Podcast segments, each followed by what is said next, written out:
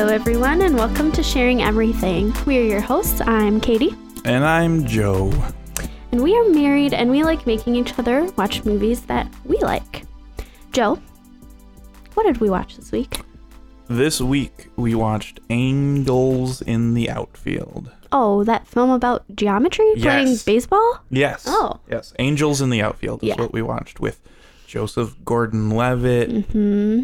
and Christopher Lloyd, Christopher Lloyd. Matthew McConaughey. All right, all right, all right. Adrien Brody, Yeah. even a little bit. Yeah. Um, and the rest. Yes. Yes. All right. Uh, so, would you like to give a brief sort of overview of what Angels in the Outfield was? Yeah, so Angels in the outfield, we got um, what was, what was the the character's name? Robert, Robert? Roger, No. Roger. Roger, Mm-hmm. Roger, Roger. Roger, Roger. uh, Roger, and then the other little boy was JP. yes, that's that's correct. Roger and JP McDaniel's, the the the pro gamer. No, Those are reference two people are gonna get. I was not one of them. Nope. and so Roger and JP live in a foster home with with a sweet Irish lady Named Maggie. named Maggie who's been in other movies too as kind of the same thing. And uh, chubby Joseph Gordon-Levitt, He wasn't chubby. He was a child. chubby child Joseph Gordon-Levitt um, wants to go live at home with his daddy. But his dad is uh, is uh, a, a deadbeat, I guess. He he's got a motorcycle and he just wants to see the world. So he's and uh, I would imagine because of that doesn't have very much money. And so he says, "Well, you're gonna actually stay with uh, with with with Miss Patty here. Maggie. I know her name's Maggie, but she's Irish. Aha. Okay, sorry. It was Dermot Mulroney. That was the dad. Yeah, Dylan McDermott. No, Dermot Mulroney. Okay. Yes. So he says you're going to stay here. He's giving up his parental rights. Mm-hmm. And and he says, "But when are we going to be a family again?" And he says, "When the Angels win the World Series, The pennant. the pennant." There was no World Series that year. Okay, whatever. When they win the pennant, and uh, that was his way of of saying never. When pigs fly, kid. yes, because that team is bad. Yes. Uh, uh, the team managed by I'm too old for this shit. Glover, Mm-hmm. uh, Danny Glover. So so so Roger says, "Well, heck, I'm a I'm a usurp your power, Dad, and I'm gonna go to the man upstairs, and I'm gonna go over your head, and I'm gonna pray straight to God." And so he says, "God, please make the Angels win the World Series, The pennant. the pennant." But also, I think he says, please let us be a family again. And then I think God is the one who chooses to make that happen through the angels. Yeah. Well, God works in mysterious ways, I guess. Yeah. Huh? So anyway, he Roger and, and JP go to an Angels game Mm-hmm. and Roger sees an actual angel, not the baseball player. and believe me, there's a joke about that. Yeah. But he he makes or he sees an angel helping Matthew McConaughey mm-hmm. catch a ball, and he says, "Willikers, Jesus did it. He he made my dreams come true."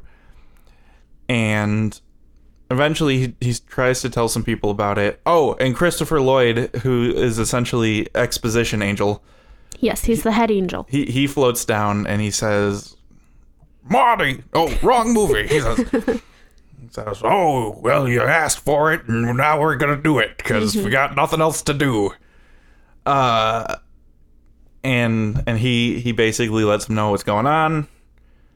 Uh, you know, you believed, and so we're gonna help you. Mhm. And uh, they form a friendship with with Danny Glover, the- George Knox. George Knox, the manager of the team, and the Angels help, and then we get to the playoffs, and or it might not even have been the playoffs, just like the just the the final game of the season. We get there. I'm jumping ahead. Oh, okay. We get there, and turns out the Angels aren't helping. Mm-hmm. Angels are on their own. Yeah. The Angels aren't being helped by Angels because, like in Fairly Odd Parents, the last two minutes of the basketball game are the act. We can't we can't allow you to cheat, but we do know that none of this really matters up until the game that actually matters, right? So, uh, the Angels end up winning, Mm-hmm. and so Roger goes to his dad and says, "Look, they won. We get to be a family now." And he says, "That's not what I meant. We're not going to be a family. I'm I'm I'm a douche." but then Danny Glover says, "Ah, heck, I got some money. I'll adopt you and your little friend." And then they're a family. Uh huh. And that's the movie. that's what happens. That is what happens. otherwise known as a kid with schizophrenia convinces everybody else to join in his delusions and ends up getting adopted because of it. I guess that's the cynical way to look at it, dear. Who you talking to? You. Exactly. um. Yeah. So there were some. Yeah, that was that was the short of it. yeah. Um. So, what did you think of this movie? Did you enjoy it? Uh it was nice. It was a kids movie that was made genuinely. I could tell. Unlike some movies um that seem like they're just cynical cash grabs. It's like, well, the kids got to go see a movie in the summer, so you know, if we don't make a movie for the kids, who who is? Yeah. that sort of thing. So, um, you know, it was definitely made by a person who, or by a team of people who had interacted with kids before. Well, it is Disney. Yeah. So, it it was good for for what it was. I don't know if I'd watch it again. I know you really enjoyed it. Loved it. You you were quoting lines. Yep. It's like being at an Andrew Dice Clay concert. you're just you're yelling the punchlines before before you even finish the joke. Yeah. Couldn't help myself. And so I enjoyed it because of that. Mm-hmm. I enjoy especially since just on our own for fun we've been watching lots of horror movies. Yes. Lot like we're just unwittingly watching every movie James Wan has ever made. and It's true. it's nice to watch a movie with you that you enjoy while watching it that doesn't give you nightmares afterward um Yeah. so so that is, is is nice so i liked it because you liked it so much i would not have watched this movie on my own I, I don't plan on watching it on my own it didn't touch me so much that i'm going to sit our future kids down and force them to watch it although i'm sure you will Yeah, probably. so so there we go. Like I would I I would on like a rainy day if you're at work and I'm not at work or something and the kids are bored and screaming, I would sit them down and watch Polly before I would sit them down mm. and watch Angels in the Outfield. I had more fun with Polly than I did with Angels in the Outfield. If if I had to pick a, Yeah. a movie from this w- this repertoire. podcast yeah. up until this point, that is probably what I would choose. I would not let them watch Uncle Nino. And uh, we should probably steer steer clear of like you know Unforgiven or any of those Mm. such movies. yeah. um, well, I just have to say that warmed my little heart to hear that you enjoyed it because I did. That's very sweet. Well, you've said that about movies that I've watched, made you watch before. Yeah. That are not movies made to make you feel good. Yeah. Unlike this movie. So it's probably pretty obvious, but why do you think I made you watch this movie? Because you were astonished, flabbergasted even, that I had never seen it. yeah. And because you love it so much. So, I mean, that's the point of this show. And I think that this movie probably has been the most. I love this movie. I need my partner to watch it of all of the movies that you've chosen, at least. I think that's correct. This movie I watched so many times when I was a kid. Um, I know my older brother and I definitely watched it together a few times. And I think probably my younger brother too, but uh, that was a little bit different because he and I have a much larger age gap than my older brother and I have. So it was sort of like my older brother and I were experiencing it at the same time, and this, like, watching it with you, like, I got to see my younger brother experience the magic, mm-hmm. like, and not be in it, kind of. Um, yeah, this movie, I just love it. I can't find a bad thing to say about this movie. Well, I can see why because the movie is very well crafted. It mm-hmm. has it has JP who is just the pinnacle of childlike oh, innocence. He's so sweet. I wanted to adopt Just, that little it, boy. It could happen. It could happen. Maybe maybe you'll get adopted tomorrow, angry yeah. Mexican kid who was in the movie for five minutes. Yeah. Like that's the closest that we got to an antagonist in this movie is that Oh no, that the kid. radio guy.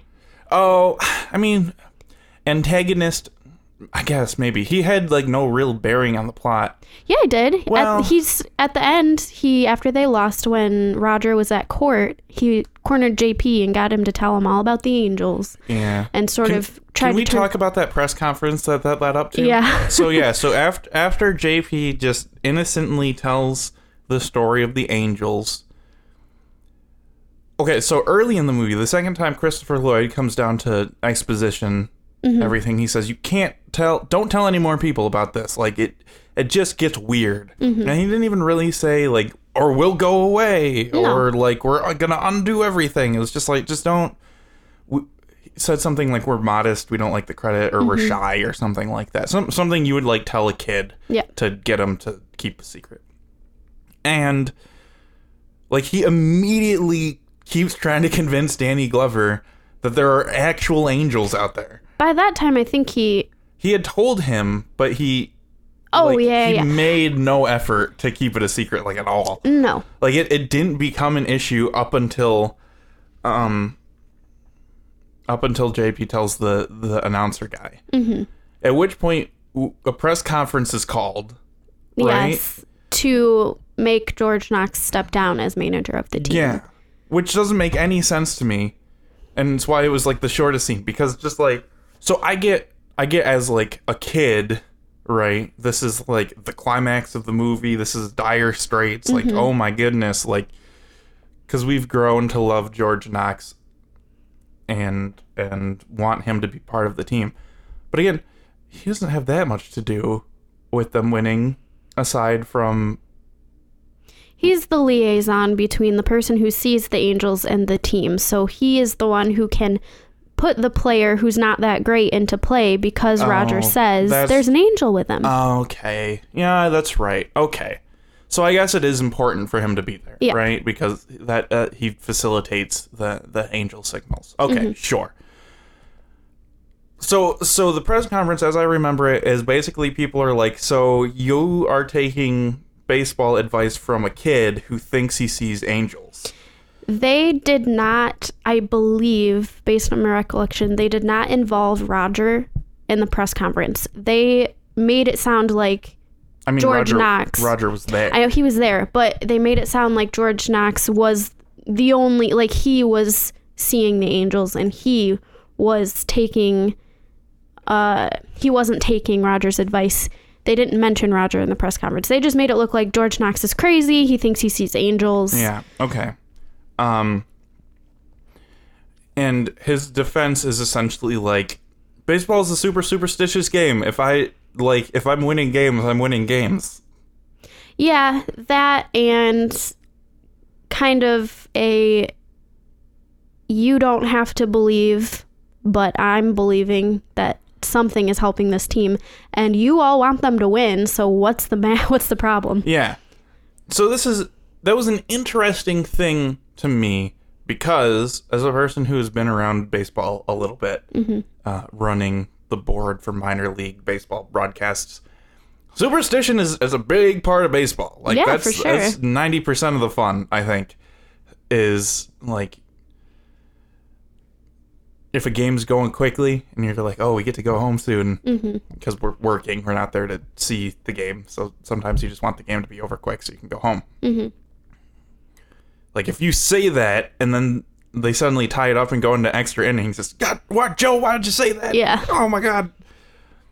Um, and there's movies like The Natural where they make a big deal of that, of like, there's like a whole monologue where it's like, if he ha- if the pitcher has sex the night before and he throws a no hitter, he's gonna have sex every night before a game. And Yeah. if he, you know if he hasn't been having sex and he starts doing great, he's not gonna have sex until he starts doing bad. Like, so, I mean, sure, I think I see angels is is, is a big version of that, but I mean, he easily could have just been. No, I just like I had a feeling, you know, mm-hmm. I had a feeling, so I put him in, and then he did good. You're welcome.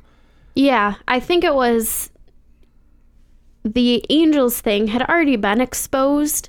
And so the press conference was for him to sort of say, well, the point of the press conference was for him to say his goodbyes and step down. But I think like the manager, the cowboy hat, or not the manager, the cow, the owner of the team or whatever, cowboy hat dude, Yeah. he uh he had already made it known to everyone after the announcer guy that he sees angels. So I think it was less let's hear him explain or defend himself and more like yeah, he's bonkers. We're to we're Yeah. just going to break ties. My point is that I don't think that would be a thing that would happen in real life.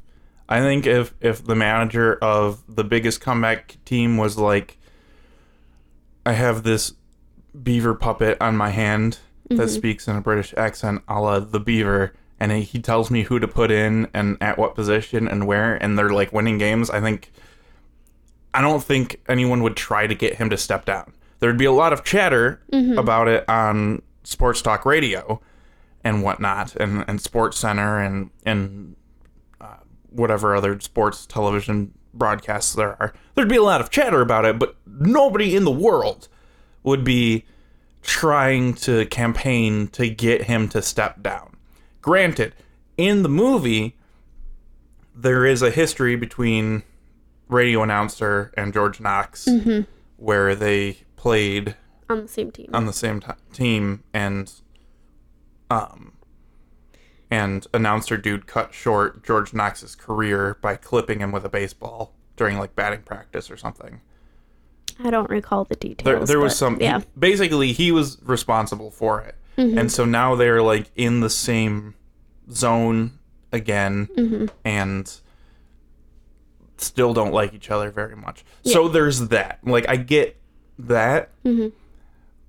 But in real life if there was some crazy baseball manager but his team was winning aside from a few people no one would be fazed. They, Yeah. they would say, "Great, baseball is interesting again. People are going to finally start watching baseball on TV again." Yeah. Um, so it was the one part of the movie that I really didn't enjoy, and I I understand why it was there, but it did seem last minute, like, oh crap, it's the third act, and there hasn't really been a big conflict Yeah. yet. We need to put a conflict in there. Well, we'll put that in, and then we'll go back to the first act and write in this line for Christopher Lloyd that says, "Don't tell anybody, buddy." Yeah. No, I understand that part of it. It seems I don't want to say like pointless, but because although at that point in the movie we didn't know that the Angels wouldn't help the Angels in the pennant game anyway. So like even if George Knox had had to step down, like the players still would have been on their own anyway.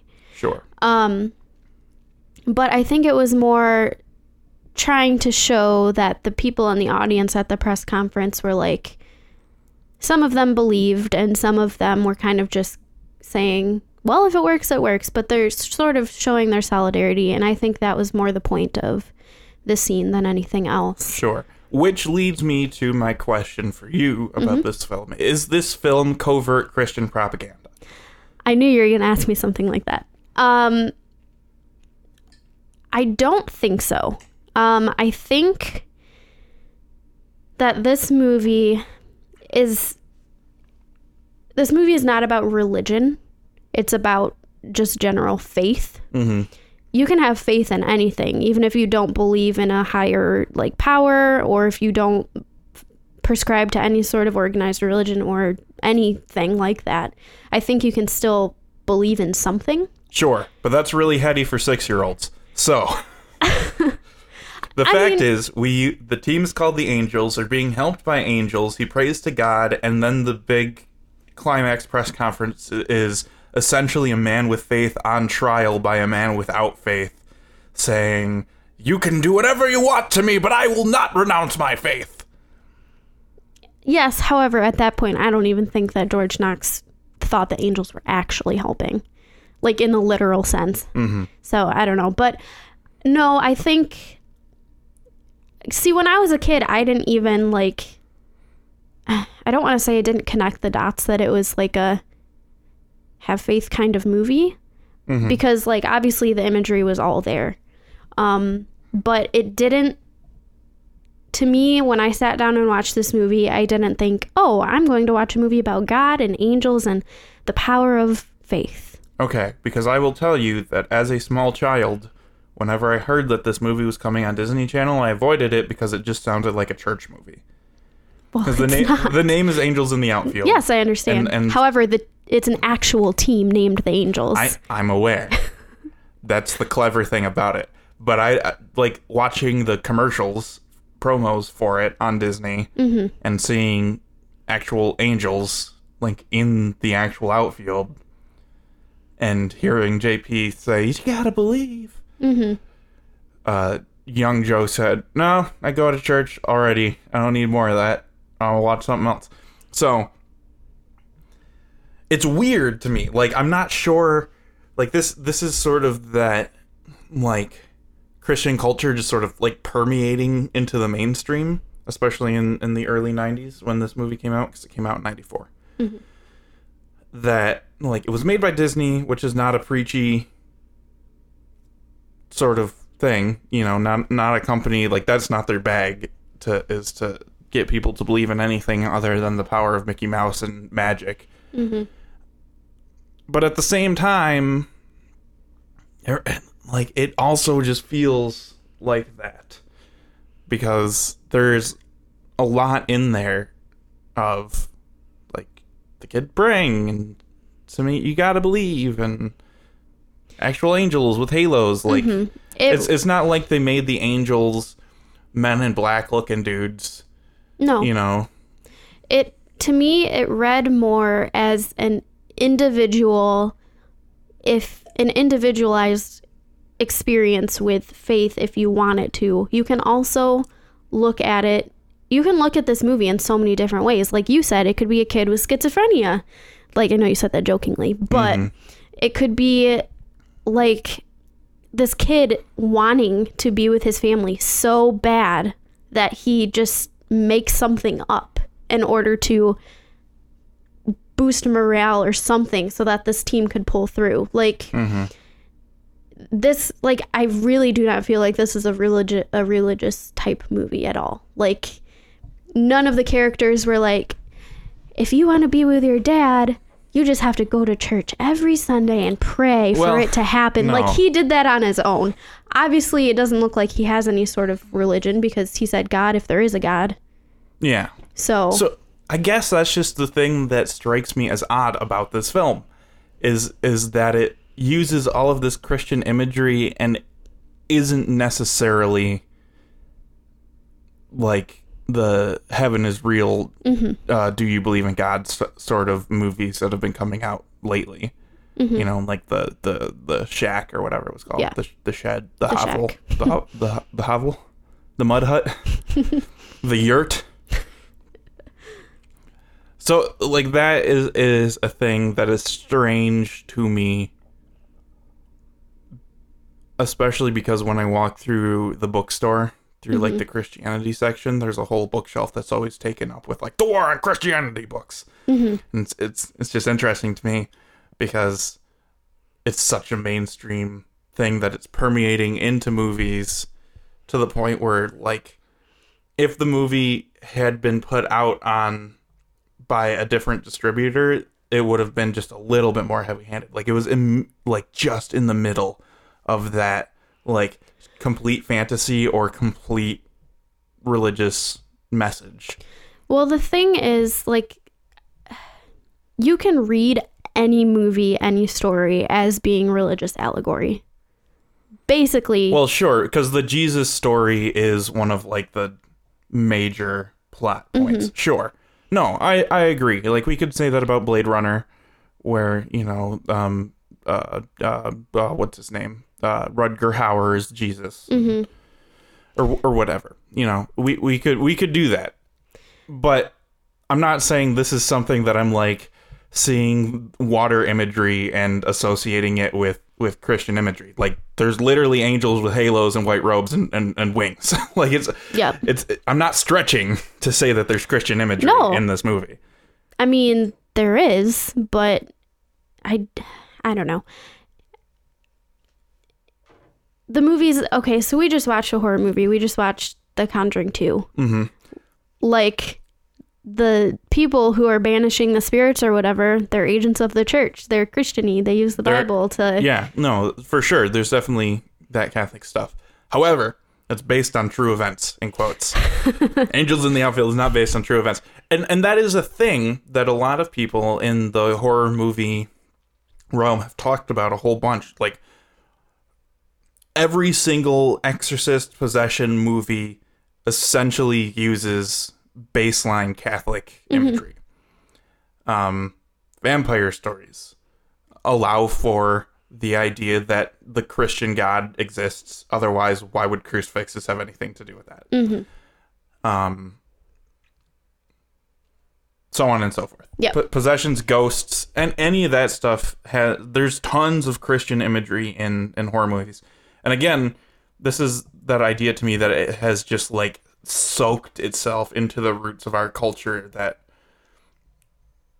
anybody is like going to use that imagery even unknowingly. However, I would not argue that the Conjuring series is Christian propaganda. No. Um No, it's not. But it just uh, I don't know. I think the thing that I'm like trying to get across and I'm not being very eloquent at it is that I do not feel like this movie is propaganda like what you posited because it's not telling kids they have to believe in anything. It's not even Aside from the movie poster with the words "You gotta believe!" exclamation point it's a real big at the top. a quote from the movie. I, I know, but I mean that's that's an action item. That, that's a call to action, as I- marketers would say. I okay, so I don't think that a like an atheist family would not allow their children to watch this movie because of the Christian imagery or the Christian whatever. I would disagree. I think that there's a hypothetical, really gross atheist family mean, out like- there that would be like, "You can't watch this heartwarming story." The typical, not like the crazy hardcore people. I mean like a family or even like a Jewish family or a Muslim family or anything who believe differently. I don't think that they would be like no, this movie is propaganda. I don't want it brainwashing my children. I don't. That's okay. That's what I mean. This movie is not trying to brainwash No, anyone. I, I, I agree. I agree. I'm just saying that it's interesting to me that it is almost not subversive.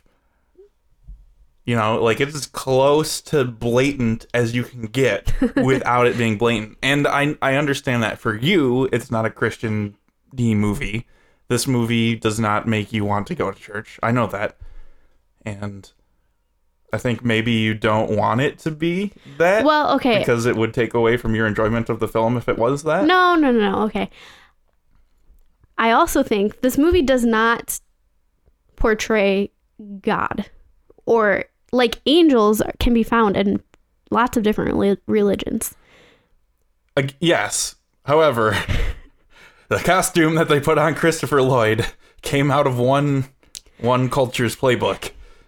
Anyway, I will say that I think as a person, who does not go to church on a regular basis and probably like I don't know, like I don't know if I would identify with any type of organized religion, but I feel like this movie sort of influenced how I feel about and now that I'm saying this, I can see the look in your eye, and you're like, well, so it brainwashed you, it influenced you, it did something. But what I'm trying to say is, I feel like this movie is probably the closest to my personal beliefs in that, like, don't roll your eyes at me. Like, if you believe in something, if you have faith in something, hmm you can make something happen. Like, not necessarily like praying to God, just like if you believe in something and you try to make something happen, you can make it happen.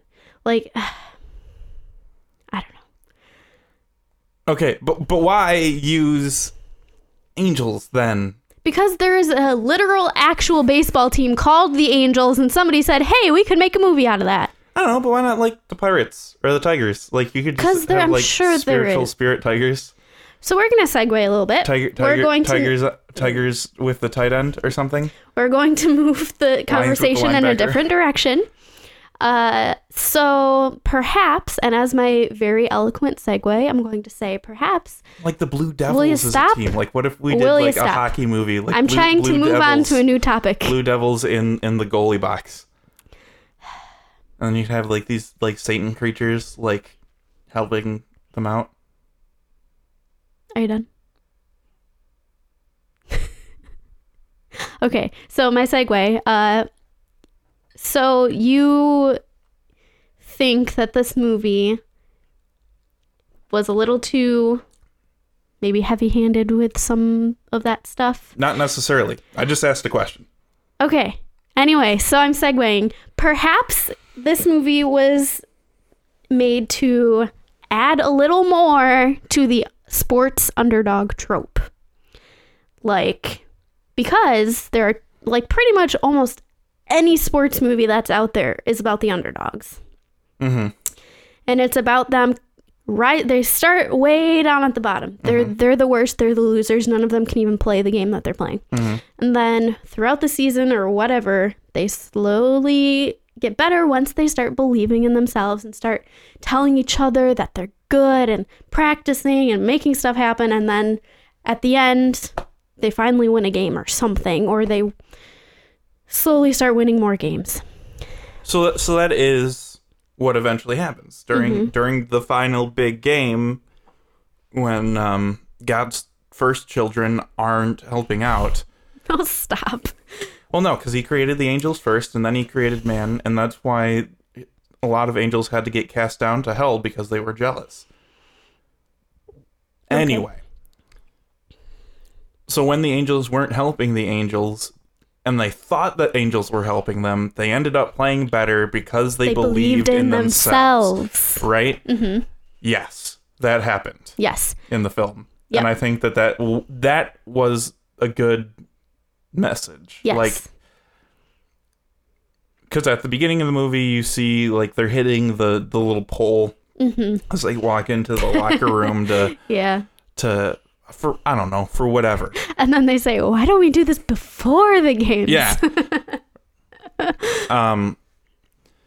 And you can just tell that they're beaten down. They don't think they're gonna win. They don't expect to win, hmm and that does affect how you do.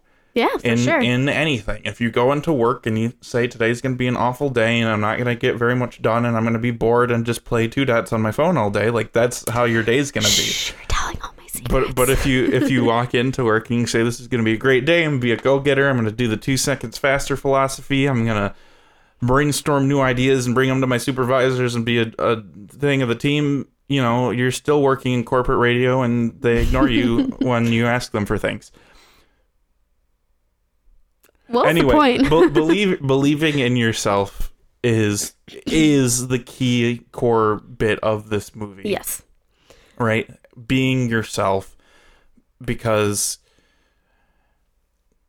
Roger was not compromising who he was to get a mm-hmm. father. He was just being himself and and and doing his thing. And in the end, he got a father. Yeah. He got a he got a he got a rich rich daddy. Um, so now that we're talking about the underdogs, Mm-hmm.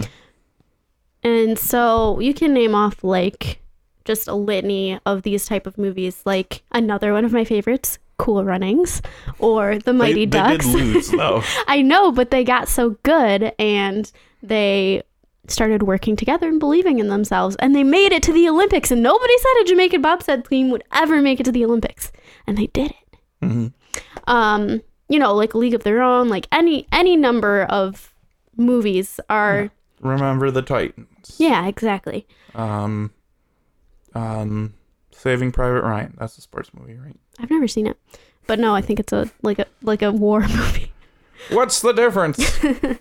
Um, so I guess I mean, heck, you- even even documentaries yeah. do that. Mm-hmm. Um, like the chess one about the guy who played chess, like essentially followed that Mhm. arc. Yeah, so I guess like I don't even particularly enjoy sports all that much. Like I baseball is my favorite sport. What do you mean shocker? I, I mean, like all of the sports memorabilia and sports books and thirty for thirty Blu-rays that we have on our shelf. Anyway, so baseball is my favorite sport, but even when the movie is about a sport I don't care about, like I always I usually end up enjoying the sports movies that I do watch just mm-hmm. because almost all of them are those underdog stories. Yeah. And so do you think that that is the more successful type of like sports movie or Are there sports movies that aren't? I'm sure there story. are, but I don't email the show sharing everything show at gmail.com are there is there a sports movie that is about people playing sports that isn't an underdog story because I, I would like to know because Yeah. i'd like to watch that movie because there was a point in my childhood where i just stopped watching sports movies because i was like well they're all the same. either they're gonna win at the end and everyone's gonna be happy or they're gonna lose and everyone's gonna have learned something about themselves Yeah. and i found myself just like waiting for the end of the movie to see if they won or lost Of this movie no, or every Oh, sports every movie sports as movie, yeah. as a kid. Well, I think that's kind of the point of And I, I think that's the reason why I, enjoy kung fu movies is because it's a similar arc, Mhm.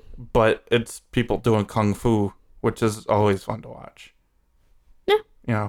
You know, like the Karate Kid is essentially this sports trope. Daniel San's the loser, he's the wimp, he's a weakling, Mhm. and then he learns how to do karate really good, and then we get to watch cool karate at the end of the film, Mhm.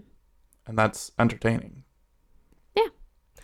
It probably the underdog like uh, now that I've said that, I don't think there are any are there there can't be. Email the show. anyway, um but I think that's probably the most valuable thing for kids to learn in general is that if you work hard at something, you're either going to do really well at it or you're just going to become a better person or something. Mhm. Like I think that's the point of like playing sports when you're a kid anyway. Like not every kid who plays sports wants to be a professional Oh, athlete. oh yeah. If you you listen to anybody talk about the importance of sports, it's Mm-hmm. essentially the same thing as people who talk about the importance of like joining the military. You learn discipline and Yeah. respect and and and order and and teamwork and you know whatever, hmm which is great for for when you exit high school and you go work in the factory. You know to follow the orders of your coach and or manager and work in a team with your other employees and not to grandstand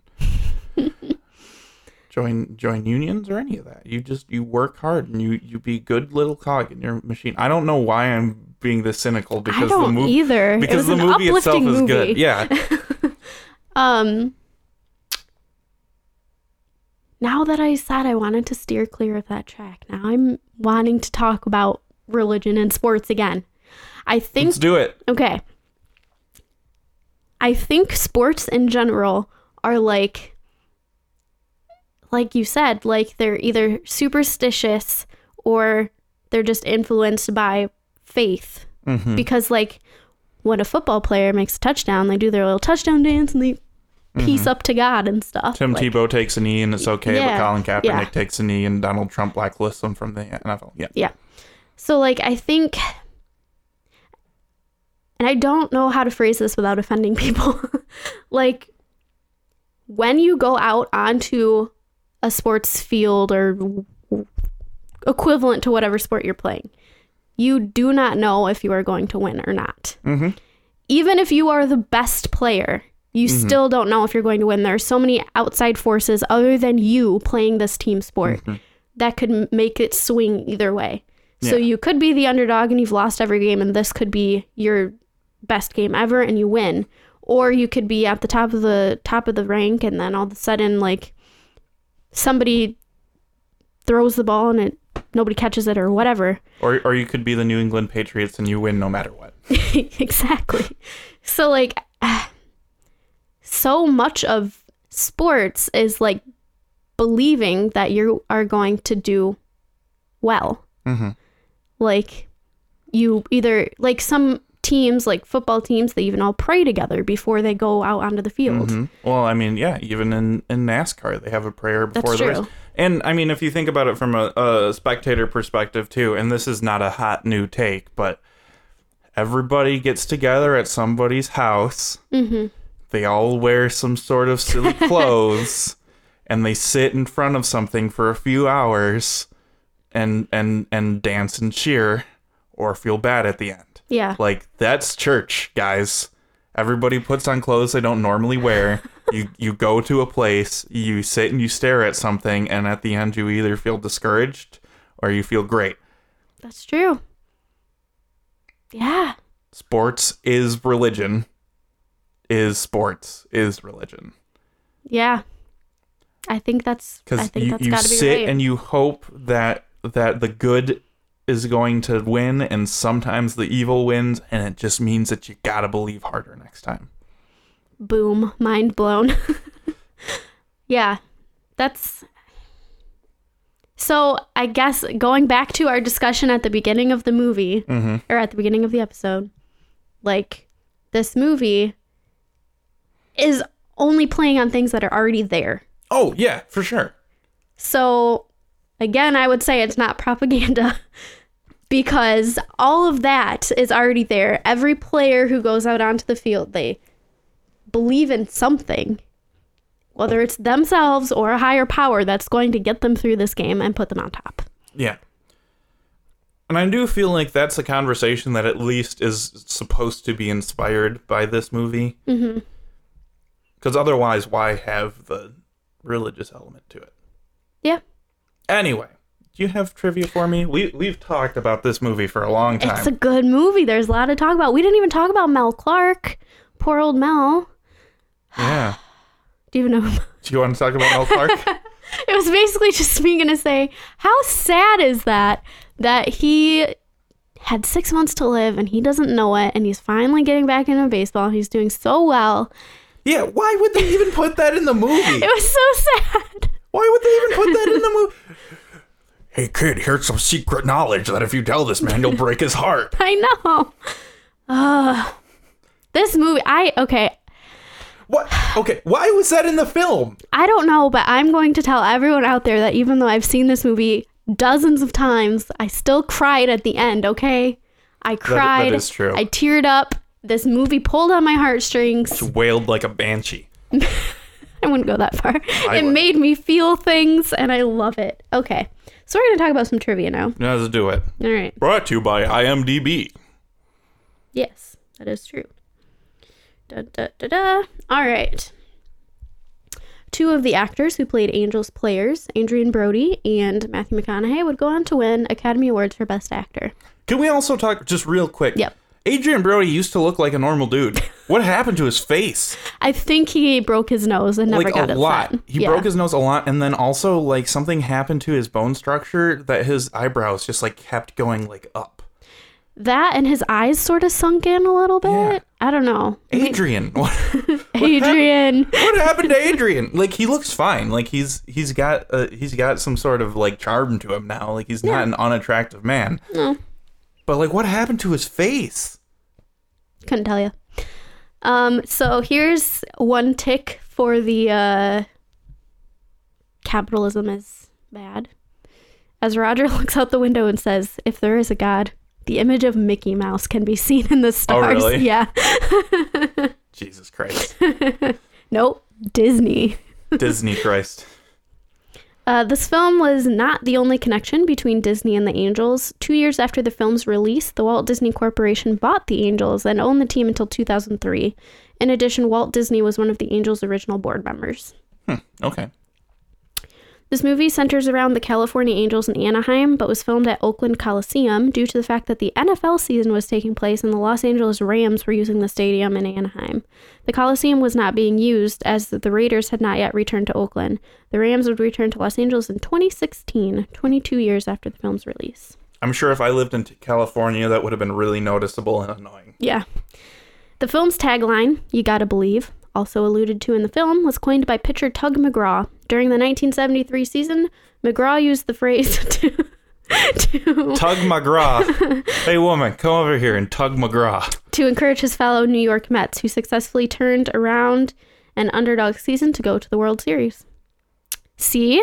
It's was- real life. Yeah, he was also schizophrenic. Throughout the movie, JP says, It could happen six times.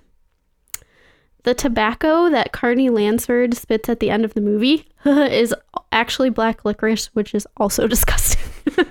Doesn't make it better. Uh, the character of Hank Murphy, the Angels owner, is loosely based on owner, actor, and country music star Gene Autry, right down to the cowboy hat. Sadly, Gene Autry passed away in October 1998 when the Anaheim Angels won the 2002 World Series. They dedicated their win to Autry. Aw. Tree. Um, Joseph Gordon-Levitt and Tony Danza would work together again in Don Jon. Oh, yeah. Played his daddy. Yeah. Carney Lansford, who plays Kit Hitter Die Kessie from the White Sox, was a baseball player in real life who, in fact, played for the California Angels from 1978 to 1980. So I was wondering about that while we were watching the movies, especially during that part, hmm because oftentimes that will be trivia in sports movies where hmm the players on the field that didn't have any lines were actually real Yeah. baseball players. awesome. In one scene, George Knox is seen looking through a box of baseball memories and finds his 1979 National League MVP plaque. The actual 1979 National League MVP was shared between Pittsburgh Pirates first baseman Willie Stargell and St. Louis Cardinals first baseman Keith Hernandez. So this movie isn't real life. That's what you're telling me. The cap that Al wears throughout the movie is an American League umpire cat cap. Al stands for American League. You can call me Al because that's what it says on this hat conveniently. And why would someone just have an American League hat? Because he like it looks like he pops it off of someone's head. He takes it off the umpire's head. Yeah. I don't know. Um, I guess the umpires would have that, but it looked okay. Well, then never mind. I retract my statement. okay. One of two Disney family comedy sports films that features Jay O. Sanders as an antagonist, the other being The Big Green. Have you seen The Big Green? That soccer it's, movie? It's been a long time. Are they underdogs in that? And do they come back to win? I'm sure. Okay. I- I, remember there's like a time. fat redhead kid on the cover and Mm-hmm. a soccer ball's hitting him in the gut. Not only do Joseph Gordon Levitt and Brenda Fricker, who plays Maggie, Fricker, I hardly know her. share the same birthday, February 17th, but the actor and actress have played opposite Daniel Day Lewis as a relative of his main character.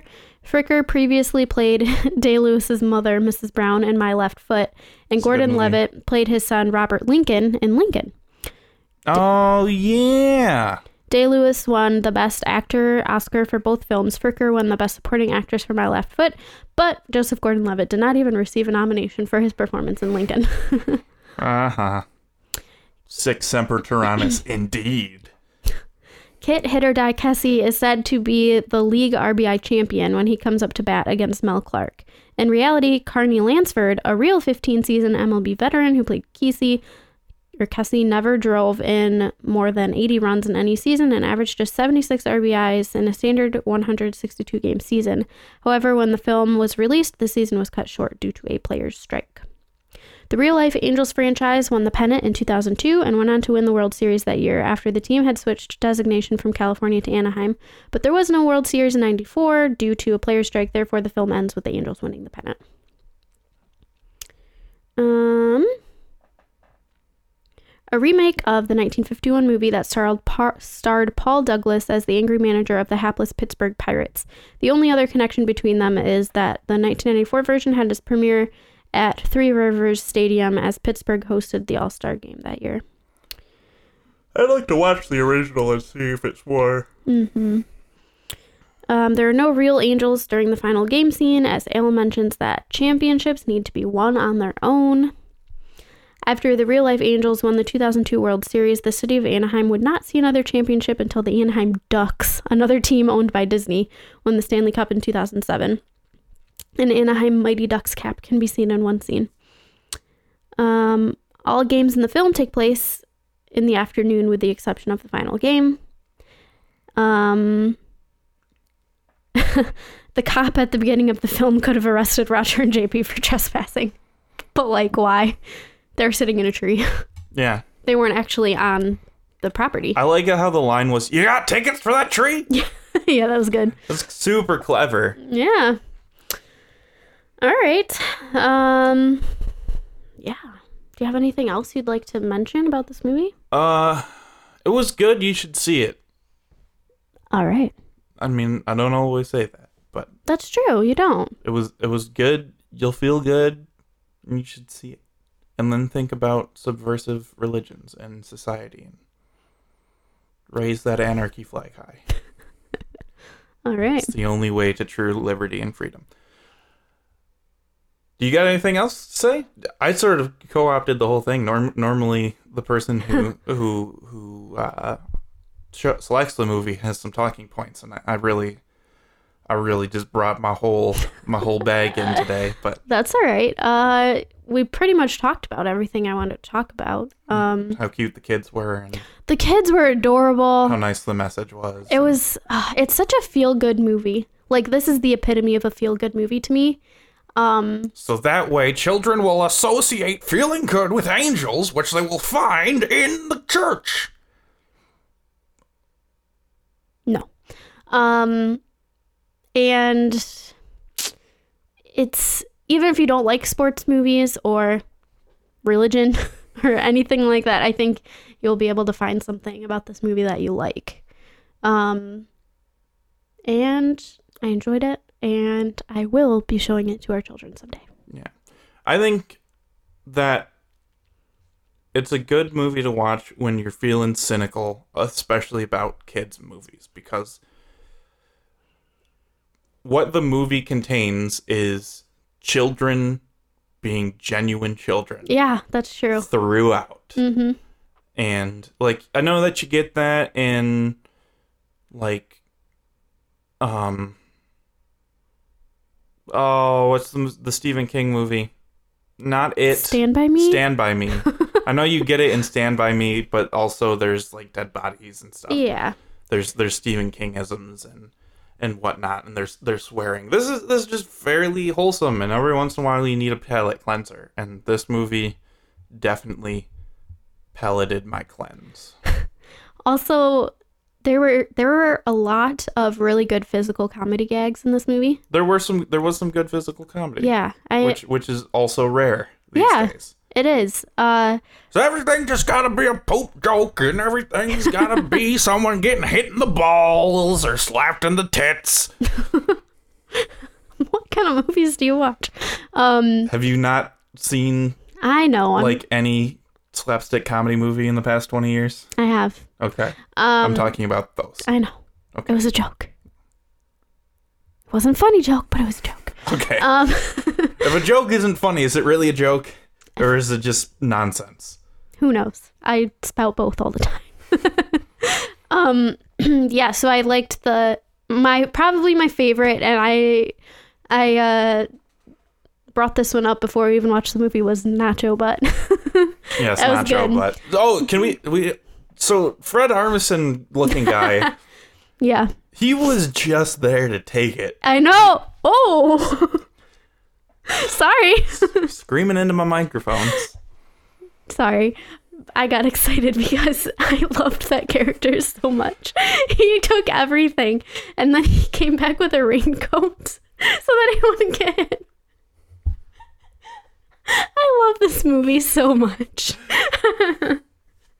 okay, what are we gonna watch next week? Um, jeez. You know, I was thinking about it as we were talking today, and I don't know if I have something. So let me just. You do your your bit. My bit? I don't have you, a bit. You do. You have your uh like desert island stuff, and Oh yeah, survey. and I'm gonna open up my Letterboxd app, and I'm I'm gonna siphon through some films, and and we're gonna figure something out real quick. All right. Um. if if uh if this was a horror movie, which character would die first? Uh, Nacho Butt. You do? Well, He seemed pretty resourceful or and just the dad. eh, yeah. No, he would probably like as soon as something scary happened, he'd hop on his motorcycle and say, "See ya, good luck." Oh, maybe. Well, who do you think would die first then? Mm. Oh, I don't know.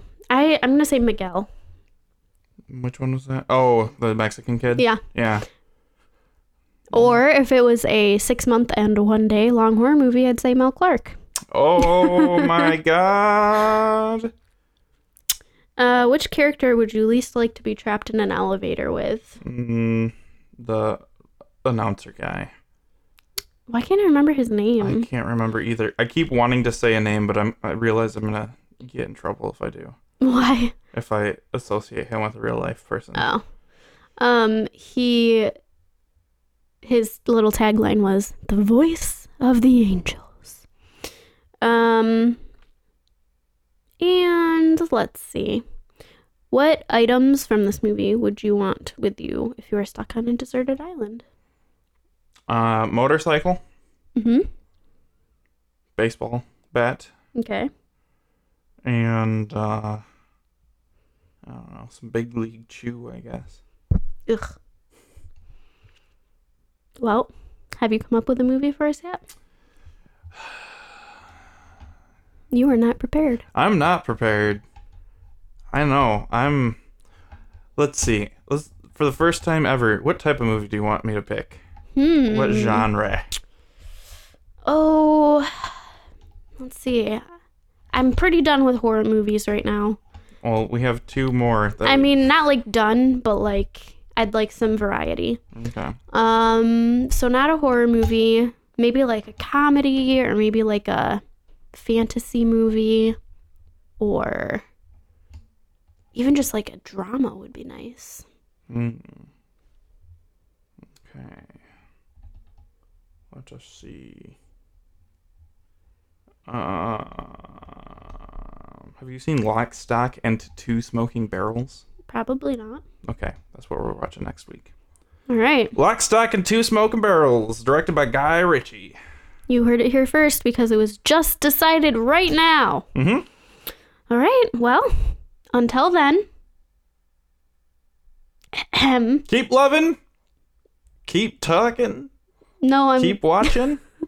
keep sharing. Uh huh. What else? That was it. I was waiting for you to get the music ready. I was working on it. Oh boy.